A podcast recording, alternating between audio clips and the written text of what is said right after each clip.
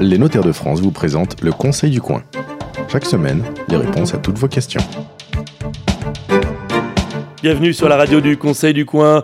Nous nous retrouvons toutes les semaines pour vous donner tout un tas de conseils, aussi bien sur notre page Facebook que sur conseilducoin.fr. Des conseils évidemment en matière de patrimoine, de fiscalité, euh, d'achat, de vente de biens immobiliers, de donation, de legs. Bref, tous ces sujets euh, de droit euh, du quotidien qui font appel à quelqu'un que vous ne connaissez jamais assez bien. C'est le notaire et pourtant, et pourtant, eh bien, il doit faire partie de votre vie de la naissance jusqu'à la mort parce que sans lui, eh bien, vous risquez de faire de grosses bêtises. Alors aujourd'hui, on va en parler justement, non pas d'une bêtise, mais d'un de ces sujets qui est en train d'évoluer, parce que euh, le législateur et le fisc, Bercy, ont envie de le faire évoluer, et ça pourrait changer pas mal de choses pour, pour pas mal de monde en France. Il s'agit de la nue propriété que l'on peut donner à ses héritiers. Euh, déjà, on va l'expliquer. Et il se trouve que l'administration fiscale a fait ajouter un petit article euh, de loi dans la loi de finances 2019 euh, qui pourrait requalifier certaines donations de nue propriété. On va en parler. Cet article, c'est l'article 109 de la loi de finances 2019 qui modifie l'article L69A du livre de procédure fiscale. Je l'ai dit une fois, on le redira pas 150 fois. Mais donc, à compter du 1er janvier 2020, si cet article va jusqu'au bout euh, de son destin, eh bien, il changera la notion d'abus de droit. Désormais, l'abus de droit serait caractérisé par une opération à but principalement fiscal quand il était jusqu'ici réservé aux, opérations à but exclusivement fiscal. Voilà, donc on va faire le point sur ce dossier avec nos notaires euh, préférés. Odile Jacquemart euh, de Brie-sur-Marne, bonjour. Bonjour. Nadia Benan, notaire chez Haussmann Notaire à Paris, bonjour. Bonjour. On va d'abord commencer par réexpliquer, on l'a déjà fait dans une autre émission, mais bon, on va pas demander à nos auditeurs et à ceux qui nous regardent sur la page Facebook d'aller chercher une autre euh, émission, alors qu'on peut expliquer là ce que c'est que cette donation de la nue propriété à ses héritiers. Bah, quand on donne en nue propriété, on conserve l'usufruit du bien. Et bah, euh, je, donne la nue propriété de quoi? D'un appartement, par exemple. Par exemple, un appartement, je, donne la nue propriété, je garde le droit d'usage du bien euh, le droit d'y habiter, le droit de le et le droit au revenu du bien, c'est-à-dire j'ai le droit de mettre en location mhm. l'appartement mhm. et de toucher le loyer. Et euh, je donne seulement la propriété, mais sans ce droit d'usage et de revenu au revenu du bien. Mhm. Et c'est très avantageux Donc je fiscalement. L'abusus. Euh, Même pas parce qu'en fait, bah, en fait, j'ai même pas l'abusus parce qu'on peut pas vendre l'abusus tout seul. Donc, euh, c'est l'usus fructus et l'abusus. Donc, la nue propriété, c'est. Euh, le fruit, le revenu. usus, fructus. Je garde l'usage, l'usus et. Et je transmets l'abusus, sauf que l'abusus, sans l'usufruit, il a pas de. C'est une sorte de droit résiduel de la propriété, mais qui effectivement, c'est un titre. Ça ne vous donne pas de droit spécifique mm. sur le bien. Mm. qui, est conservé effectivement par l'usufruitier. Mm. Euh, Alors la personne devient, le propriétaire devient propriétaire, il est propriétaire. Mm-hmm. On lui donne par un acte notarié, parce que c'est un immeuble, donc on doit faire un acte notarié, on lui donne le, la propriété du bien, mais on dit qu'on conserve le, un attribut normal du droit mm. de propriété, euh, qui est de pouvoir euh, user du bien, c'est-à-dire y habiter, mm-hmm. ou recevoir le le revenu, le, loyer quand il y en a un. Alors, comme on l'a déjà expliqué dans une autre euh, émission, un des usages, même si c'est pas obligatoire, c'est que par exemple, changer les fenêtres de l'appartement, ça devrait être payé par le propriétaire parce que c'est les fenêtres, mais souvent euh, c'est le locataire, celui qui l'occupe encore le bien, qui va payer les, les, fenêtres parce que c'est plus simple. Donc entre la pratique et la, la règle. La, oui, alors la On l'a déjà fait, celle-là. non, la règle, c'est que c'est le propriétaire qui doit changer les fenêtres, puisque... Oui, pour les, grosses réparations. Alors, dans une donation, enfin, quand on parle de donation de nue propriété, euh, vous décidez de ce qui est bien à la charge de l'usufruitier ou du nu propriétaire. Normalement, dans, le, dans la répartition des charges locatives, euh, que vous avez entre un propriétaire, effectivement, et, un, et un locataire, ça, c'est déterminé par la loi. non, mais, c'est pour ça que je disais les fenêtres. Voilà. Et effectivement, dans, la, dans le démembrement de propriété, normalement, on retrouve le même esprit, effectivement, que la répartition des charges locatives. La chaudière casse euh, eh ben c'est pas le propriétaire de l'appartement qui va le remplacer dans ce cas particulier de la transmission de la nue propriété. Alors que si c'était un locataire standard avec un propriétaire standard, ce serait au propriétaire de changer la mhm. chaudière. Et là, dans ce cas particulier, bien souvent, la pratique, c'est que c'est celui qui l'occupe qui va remplacer la chaudière. Bah, c'est celui qui l'occupe, mais c'est surtout en fait dans l'idée que c'est celui qui perçoit des revenus et les loyers, parce que dans, dans, eh dans, quand vous êtes propriétaire vous et occupant, pour payer le... c'est le loyer que vous percevez qui vous permet de faire mm, face mm. aux charges. Dans le démembrement de propriété, c'est l'usufruitier qui perçoit les revenus ou qui occupe le bien. Et s'il est occupant, il n'y a pas de revenus qui reviennent au nu propriétaire. En fait, je voulais vous emmener sur un autre terrain. Conventionnellement, effectivement, on prévoit que c'est bien l'usufruitier mm. qui assure l'intégralité de la charge financière du bien, que ce soit fiscalement ou que ce soit vis-à-vis des travaux. voilà. Ou vis-à-vis des travaux. La taxe d'habitation. Ce qui est énorme. Mais donc, mm. non, vous dites l'impôt foncier, c'est-à-dire que la taxe foncière est à la charge de celui qui a l'usufruit, mm-hmm. alors qu'en fait, mm. une partie du, bien mm-hmm. foncier appartient à quelqu'un d'autre. Donc il y a bien mm. quelqu'un qui va payer les impôts euh, locaux, la taxe foncière, à la place d'un autre, et là le fisc n'y trouve rien à redire. C'est la règle. D'accord. Euh, pour le moment, c'est la règle. C'est l'usufruitier qui, mhm. effectivement, mhm. conserve la charge financière des biens, ainsi que la charge fiscale. Euh, dans les, logique, dans les règles en matière d'IFI, on a des a les revenus. En matière d'IFI, on a une spécificité, c'est que normalement c'est l'usufruitier qui déclare l'intégralité de la valeur du bien mhm. dans son patrimoine. Donc s'il est sujet à IFI, c'est lui qui porte 100% de la valeur du bien. Sauf, que s'il a transmis la nue propriété il continue à porter 100% ah, de la valeur 100%, du bien. Donc c'est pas intéressant.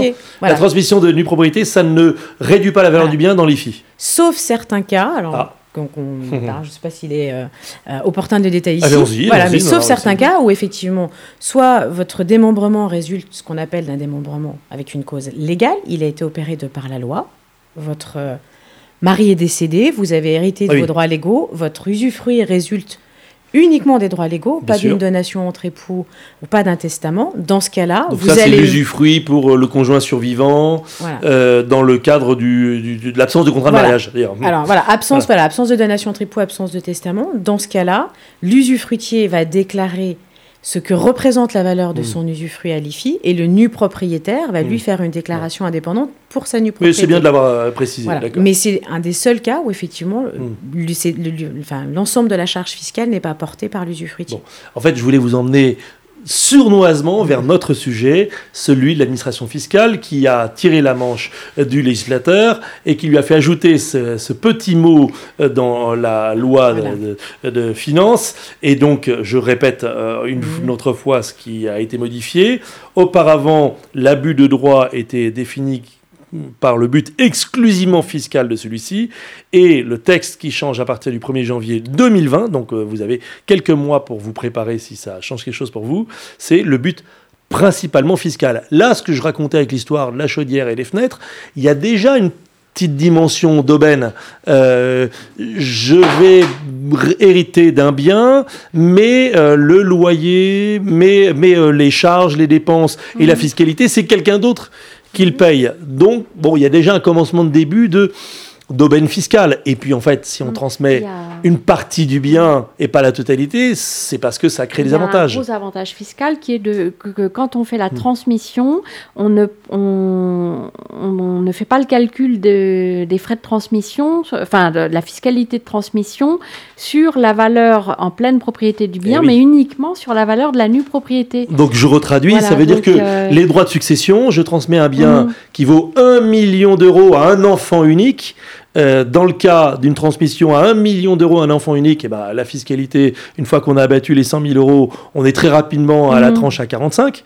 Euh, c'est ça, c'est la dernière tranche, c'est 45 Alors là, oui, si vous êtes seul, enfin, ah bah oui, dans, bah, le cas, vous êtes, non, mais le parent seul donne un bien d'un million, effectivement, c'est-à-dire que vous êtes taxé sur 900 000 euros. Et donc là, vous allez monter dans la tranche bah, à 30. Voilà. Non, vous, allez, vous allez être en dessous là. Vous ah, il y a encore une tranche au-dessus euh vous, avez une tranche à 20, une tranche à 30, une tranche à 40 et une tranche à 45. Ah oui, je connaissais la tranche à 45. Elle déclenche à quel moment la tranche à 45 1,8 million. Oui, ah, d'accord. Bon, bah, donc on est en dessous de la tranche à 45. enfin, on, est quand même dans la tranche soit à 30, soit à 40. On est euh, taxé sur 900 000 euros mhm. et on est sur la tranche à 30%. Mhm. Sur l'intégralité ou c'est euh, progressif? C'est progressif. C'est progressif. Donc, on a une première part qui est sur la tranche à, à 20, puis après. Euh, voilà, vous êtes à 20, de, en gros, de 100 000 à, 550 000 bon, euros. Enfin, taxé sur 900 000 euros. Ça vous coûte cher. Je fais un petit calcul de tête rapide, mais on est sur du 230 000 euros de droit de succession à la louche. Oui, alors qu'en transmettant la hein. propriété, vous ne prenez pas en compte la valeur de l'usufruit qui, qui, est déterminée par un barème fiscal en fonction de l'âge de l'usufruitier. Plus vous faites la donation jeune, plus votre usufruit vaut cher. Mmh. Euh, c'est par tranche de 10 ans mmh. d'âge. Donc je euh, donne à 60 ans, par exemple. Il y a encore beaucoup d'usufruits euh, mhm. qui est en fait fonction de l'espérance de vie et plein de paramètres. Mhm. Je crois que ça mhm. commence à vraiment à se dégrader à 75 ans. Hein, bah, au-delà de 91 ans, votre usufruit vaut 10%, et ah ensuite on remonte 20% au-delà de 81 ans, et vous remontez comme ça. 71 ans, c'est 30%, au-delà de 61 ans, c'est 40. Bah, 40, ça commence à être euh, intéressant. Donc là, euh, je prends 61 ans, à 60 ans, je transmets l'appartement d'un million. En fait, je ne transmets que 600 000. Vous avez même entre Moi, 500. 500. Parce que, là, c'est. Voilà. Sur l'usufruit, a cette spécificité, la décade, enfin la décennie se calcule. J'ai pensé que j'ai dit 60 ans. À 60 ans, vous avez plus de 51 ans. Votre usufruit vaut 50 Ah oui, je suis encore sur la tranche d'avant. Voilà, vous êtes sur la tranche moins de 61. Ah oui, d'accord. Mm. Donc c'est 50 vous ne transmettez que la valeur mm. de la moitié du. Donc 500 000, j'ai 100 000 d'abattement. Fiscalement parlant. Je n'ai que 400 000 euros. Voilà. Et ensuite. au droit de succession. Et ensuite, quand au décès de l'usufruitier, son usufruit s'éteint, c'est pas une transmission. Eh c'est tout simplement que son usufruit s'éteint, donc il n'y a pas de fiscalité sur cette extinction. Sauf que je me, souvenais que la transmission de la nue propriété était limitée dans le temps non, il n'y a pas une histoire où, au bout d'un certain temps, la nue propriété rejoint euh, l'usufruit. On peut la limiter dans le temps, en revanche ah oui, oui, ah, vous pouvez faire une donation, enfin, alors sur de la nue propriété publique, en général, vous, faites des, vous pouvez faire des donations d'usufruit qui sont temporaires. Ah, c'est la donation d'usufruit qui est temporaire. Sur la donation de nue propriété, on pourrait le faire, mais ça ne se pratique pas parce que comme il n'y a pas de revenus faire. C'est l'usufruit qui est transmis. C'est l'usufruit qui peut être donné effectivement de ah manière ah temporaire. Je confonds avec l'émission, on avait fait comment aider ses enfants, et dans comment aider ses enfants, on peut donner l'usufruit d'un appartement pour leur transmettre des revenus. Pour leur transmettre des revenus, ce qui pour le coup a un impact sur l'IFI à ce moment-là. Oui, là pour le coup, vous sortez les biens de votre assiette d'IFI. on, les, on, les, sort partiellement du, de l'assiette Alors, on les sort intégralement de ah l'assiette de l'IFI, puisque c'est l'usufruitier qui porte la valeur du bien pour la période de l'usufruit temporaire. Ah bon, alors c'est pas notre sujet, mhm. mais euh, je transmets. On, autre eh, on l'a fait, mais je n'avais pas compris ça comme ça. Je transmets l'usufruit d'un appartement à Paris, par exemple, à un de mes enfants. Euh, l'appartement disparaît de mon patrimoine. Absolument.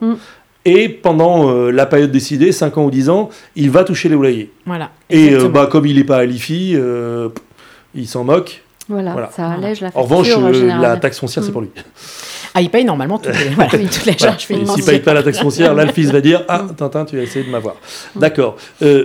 alors, prenons euh, vraiment notre sujet à bras le corps, même si je sais que. Euh, Alors moi, je, on va peut-être remettre les choses un peu dans, enfin, en perspective, c'est-à-dire que principalement fiscal, le, exclusivement fiscal. le démembrement de propriété est une vieille notion du droit latin et en droit français, on pratique ces opérations depuis très longtemps, sans que jusqu'à présent, ça ait fait l'objet d'une remise en cause euh, par, par nos autorités et par l'administration fiscale.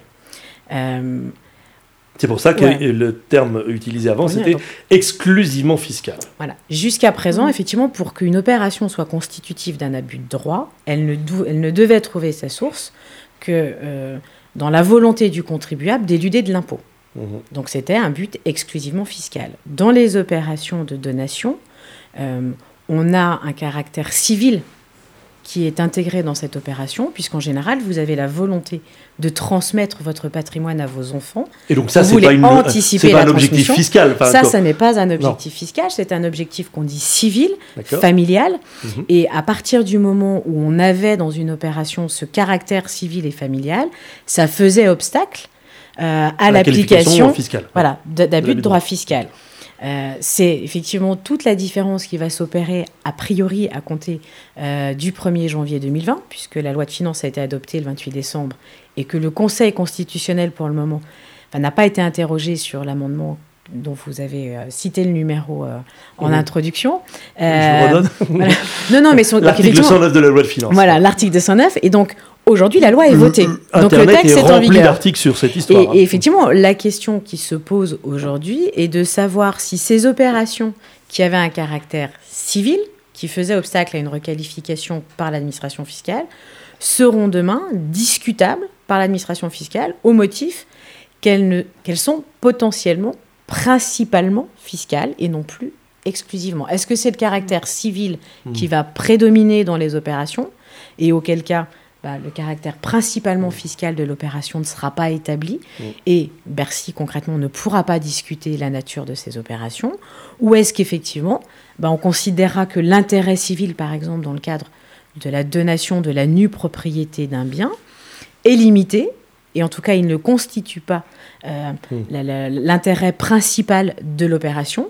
Ce qui est recherché, c'est effectivement l'économie d'impôt euh, qu'on opère sur la non-taxation de l'usufruit au décès de l'usufruitier, et auquel cas, bah, ça permettrait à l'administration fiscale de requalifier ces opérations et de demander aux contribuables de payer des pénalités de retard qui sont quand même de l'ordre de 40%. Oui, euh, parce qu'on va préciser que si un jour on vous dit vous avez commis un abus de droit, euh, c'est la totale. C'est-à-dire qu'on doit payer ce qu'on aurait dû payer, et en plus, tout ça, c'est majoré de 40%, mhm. euh, voire 80% si la mauvaise foi est retenue. alors là, a priori, on serait sur du 40%, puisqu'effectivement... Bon, tout va bien. la loi Heureusement que vous êtes là, vous me rassurez. Donc on doit payer ce qu'on aurait dû payer, et 40% de bonus, et, c'est bon, ce qu'ils bons amis. Non, non, mais le truc, c'est que, alors pour avoir lu un certain nombre de choses sur le sujet, vous dites la dimension civile de la transmission devrait suffire à éloigner le, fisc, euh, sauf que euh, j'ai lu déjà des gens qui disaient qu'il fallait que cette euh, dimension civile soit motivée. Exemple, je transmets à un moment donné parce qu'il y a un événement particulier. j'ai commencé à lire des gens qui écrivaient oui, est-ce qu'il faudra prouver qu'on l'a fait au moment où on les aide pour s'installer? En fait, toute la difficulté de cette réforme, c'est que Aujourd'hui, on n'a pas de définition bah précise de ce qu'est un objectif principalement fiscal. Hmm. Donc, ça permet à Bercy bah, de requalifier a posteriori. En fait, ils vont nous donner les définitions au compte-goutte. Ah, je vous dossier par dossier. Requalifier a posteriori, on est dans bah, C'est-à-dire qu'aujourd'hui... Non, non, je, sais, mais, mais en, droit, il y a un principe de non-rétroactivité, sauf que parfois le fisc, euh, euh, comment dire, alors là, arrive... voilà. Alors là, on est, on est sur le principe de non-rétroactivité, Donc ça veut dire que, tout ce qui se passe avant le 1er janvier 2020... La loi a été votée... Voilà elle n'entre en vigueur qu'au 1er janvier 2020 et l'administration fiscale ne sera a priori autorisée à redresser les opérations. Vous avez dit a priori bah, on espère que potentiellement il y aura des amendements sur ce texte et qu'il ne restera pas en l'état euh, et qu'il ah, sera voilà, amendé dans le hmm. courant de l'année. Bah, a priori, ça ne veut pas dire que ceux qui nous écoutent et qui se disent bah, j'ai un an pour bouger, avant que ça change, euh, pourraient se retrouver tirés par l'oreille en disant tintinte. Non, les opérations qui auront lieu en 2020 ne pourront pas, en 2019 pardon, euh, ne pourront pas être requalifiées. Donc là, amis auditeurs, amis euh, téléspectateurs ou allez voir votre notaire en 2019. Voilà, c'est l'année comme on ne sait pas ce qui va se passer entre maintenant et le 1er janvier 2020, c'est vraiment le moment d'aller se poser la question avec son notaire. Voilà, et l'administration fiscale sera donc en droit d'opérer des contrôles sur les opérations qui ont été signés à compter du 1er janvier 2020. Signés. Donc si j'ai entamé les démarches mais que ça prend du temps et que je signe le 2 janvier 2020, c'est mort. C'est mort. Bon. Euh, combien de temps ça prend pour euh, faire une transmission de nue propriété euh, d'un bien à un ou plusieurs héritiers aussi? Parce qu'il y a aussi ce sujet d'avoir un ou plusieurs héritiers. Alors, bah, aujourd'hui, ça dépend de votre patrimoine, ça dépend mm. de ce que vous transmettez. On parle là de la nue propriété d'un bien immobilier, mais la nue propriété, ça peut porter sur un portefeuille d'actions, sur des parts de SCPI. Ça m'a surpris aussi, mais euh, sur une somme d'argent, vous pouvez, enfin, tous les mm. biens sont susceptibles de démembrement. Donc, euh, donc si je prends par exemple la nue propriété d'une action, mm-hmm. ça veut dire que euh, on transmet l'action la propriété d'une part de société à quelqu'un, mais mm-hmm. on continue à recevoir les dividendes. Exactement on continue à recevoir les dividendes. Euh, oui, je peux comprendre que le fisc, euh, sur une transmission d'actions, autant sur un bien immobilier, on peut discuter, autant sur euh, transmission de propriété d'actions. Ben, la dimension fiscale. Aujourd'hui, le Code civil n'opère pas de distinction entre les actifs. Le principe du démembrement, il est relatif au droit de propriété. Hmm. Donc ça s'applique sur tous les biens de toute nature. Hmm. Vous, pourriez à la limite démembrer une voiture et la, la propriété d'une voiture. Rien ne s'y oppose civilement on verra pas bien l'usage, mais voilà, qu'une voiture se décote par l'usage. Si, je connais des gens qui ont investi dans les voitures de collection, ils peuvent transmettre les voitures de collection à leurs enfants et continuer à les louer, puisque c'est le modèle. Tous les biens sont susceptibles d'un démembrement. Donc euh, là, la question, c'est plutôt, quand vous allez voir votre notaire, c'est de faire un bilan patrimonial, de regarder quels sont les actifs à transmettre, ce qui peut être intéressant à transmettre. Il ne s'agit pas non plus, en 2019, de ne faire des opérations, effectivement, que en prévision de diminuer son assiette fiscale, parce que là, pour le coup, l'administration mmh. pourrait euh, avoir à redire. Et puis parce que dans le cas d'une transmission, il faut d'abord avoir en tête euh, l'anticipation familiale et de la transmission et faire en mmh. sorte que euh, l'opération se fasse euh, équitablement entre les enfants euh, pour que dans le temps, ce ne soit pas sujet à contention entre eux. Mm. Donc, il faut déjà faire un bilan patrimonial, voir s'il y a éventuellement des choses à transmettre et si effectivement ça paraît opportun, euh, bah, faire une donation. En tout cas, cette année, la donation de la nue propriété des biens ne pourra pas faire l'objet d'une remise en cause mm. Par Bercy. Sachant qu'une fois qu'on a transmis la nue propriété, comme on ne peut plus jouir du bien au, total. C'est-à-dire qu'on ne peut pas en abuser. En tout cas, on ne peut pas le vendre sans l'accord de ses... Si on est, si on est parent, on ne pourra pas le vendre sans l'accord de ses enfants. Oui, et puis même si on le vend avec l'accord des enfants, les sous vont dans quelle poche? Eh bien ça, ça dépend de ce que vous prévoyez dans votre convention. Vous pouvez prévoir que ça revienne intégralement à l'usufruitier. Ah oui. Où vous pouvez ventiler entre le nu propriétaire et l'usufruitier. si ça revient intégralement à l'usufruitier, euh, ça sera refasqué les Alors, en fait, non, l'idée, c'est quand vous faites un, démembrement, si vous vendez l'actif, vous pouvez euh, reporter le démembrement que vous aviez sur le bien initial sur, le bien sur lequel vous l'avez rempli. Et donc, vous pouvez également le, faire. Mais si c'est du, vous pouvez également le faire sur le prix de vente. Sur le prix de vente, il faut un accord entre un usufruitier et le nu propriétaire, hmm. et vous actez dans ce cas-là ce qu'on appelle une convention de quasi-usufruit. Hmm. C'est un usufruit de type particulier, mais qui ne porte que sur des actifs qui sont dits fongibles et donc sur les sommes d'argent. D'accord, donc alors vous allez pouvoir répondre, on va le refaire celle-là, parce que vous allez pouvoir répondre à la question euh, qui nous a été posée. Écoutez bien, je possède un, je possède un chalet à la montagne, euh, un petit appartement à Paris et une maison dans une grande ville de province qui est ma résidence principale. À 75 ans, je voudrais transmettre une partie de mon patrimoine à mes enfants sans qu'ils soient assommés par les droits de succession. On m'a donc parlé de leur donner la nue propriété. Est-ce que c'est une bonne solution? Question subsidiaire, que se passe-t-il si je dois aller dans un établissement euh, spécialisé pour personnes dépendantes? Si j'ai donné la nue propriété, je ne pourrai plus vendre pour pouvoir payer les soins. Et en, mhm. fait, vous êtes en train de me dire si. Alors, vous êtes quand même sujet au consensus des héritiers. C'est-à-dire que la question, vous vous la posez normalement au, moment de la, au moment de la vente. Si tout le monde est d'accord pour vendre, alors on prévoit en général dans les donations que le prix de vente euh, reviendra et sera mise à la disposition du usufruitier. Attention, une fois qu'il l'a, il a quand même l'obligation de vous la restituer à sa succession. Hmm. Mais euh, oui, sauf que s'il utilise euh, son patrimoine pour payer ses soins dans un établissement, il y a le risque d'insolvabilité pour voilà. Mais Sur un cas comme ça, on a hmm. tendance à dire déjà aux clients on ne donne pas la résidence principale mm. Mm. démembrée. C'est un bien sur, le garde, sur lequel on conserve la maîtrise. C'est mm. important parce qu'effectivement, la fin de vie devient compliquée mm-hmm. et onéreuse. Donc ça vous permet de l'anticiper. Donc là, il a dit qu'il avait plusieurs biens. Il donne euh, le chalet, l'appartement, mais pas, la, la, pas la principale. Pas la résidence principale. Et on prévoit dans la donation que si les héritiers, parce que vous ne pouvez pas euh, obliger les nus propriétaires par anticipation à vendre. Mais par contre, vous pouvez prévoir que s'il y a un accord entre eux euh, sur le principe de la vente du bien, euh, les fonds seront remis à l'usufruitier dans le cadre d'une convention de quasi-usufruit. Mm. Et dans ce cas-là, effectivement, l'usufruitier conserve bah, la jouissance des, des, sommes, il peut ponctionner dedans, il peut les utiliser, mais ça sera à charge pour lui de restituer cette somme à son décès à ses héritiers. Alors dans ces cas-là, on garantit souvent les enfants avec, euh, enfin, on les garantit sur le, reste des actifs du patrimoine pour être sûr qu'ils ne soient pas lésés et qu'ils ne trouvent mm. plus rien au décès de, leurs parents. Oui, mais enfin, s'il a fallu soigner, payer les soins dans un EHPAD, de toute façon, comme les enfants auraient dû les payer. C'est souvent ça. Après, l'idée, c'est de dire que c'est une manière de laisser euh, bah, du cash disponible aux parents et des liquidités pour qu'ils puissent faire face à leurs besoins. À défaut, ce sont les enfants, de toute façon, qui, sont mis à euh, contribution dans le cadre des obligations là, vous dites, Il faut rendre l'argent, mais. Euh, rendre l'argent, mais en même temps. Après, ce sont des consensus familiales qu'on met, mm. qu'on met en place. Et effectivement, l'idée, c'est de dire aux héritiers attention, si, si votre. Enfin, là, dans ce cas-là, si votre père veut avoir à disposition des fonds, et s'il accepte de, disposer à votre profit du patrimoine et de vous le donner, c'est aussi à la condition qu'il ne soit pas lésé et qu'il ne soit pas dépossédé complètement mm. de tout moyen à son, mm. euh, pour, sa fin de vie. Donc il faut trouver un équilibre familial, mais ça, c'est du consensus familial. Mais là, ça se le discute notaire, avec le notaire. Là, le notaire, en général, conseille effectivement quand euh, on a 60-70 ans de garder quelque chose pour soi, de ne pas vouloir tout transmettre. Ne pas tout donner. Pour pouvoir euh, faire face aux difficultés de la fin de vie. On dit souvent il ne faut donner que ce dont on n'a pas besoin. Hmm, d'accord. Bon, bah écoutez.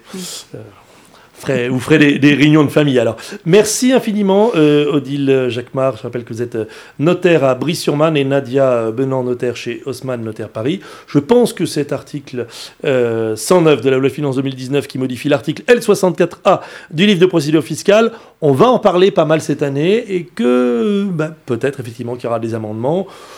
Peut-être qu'il y aura euh, des grands euh, civilistes qui vont s'en mêler, des grands fiscalistes surtout, qui vont s'en mêler en disant Tatin, là c'est pas possible, on peut pas tout transformer en euh, abus de droit. Merci à toutes les deux. Je rappelle que c'est la fin de ce rendez-vous, le Conseil du Coin, que vous retrouvez toutes les semaines sur notre page Facebook ainsi que sur notre site internet conseilducoin.fr. Vous pouvez nous poser vos questions, comme vous avez pu le voir encore aujourd'hui.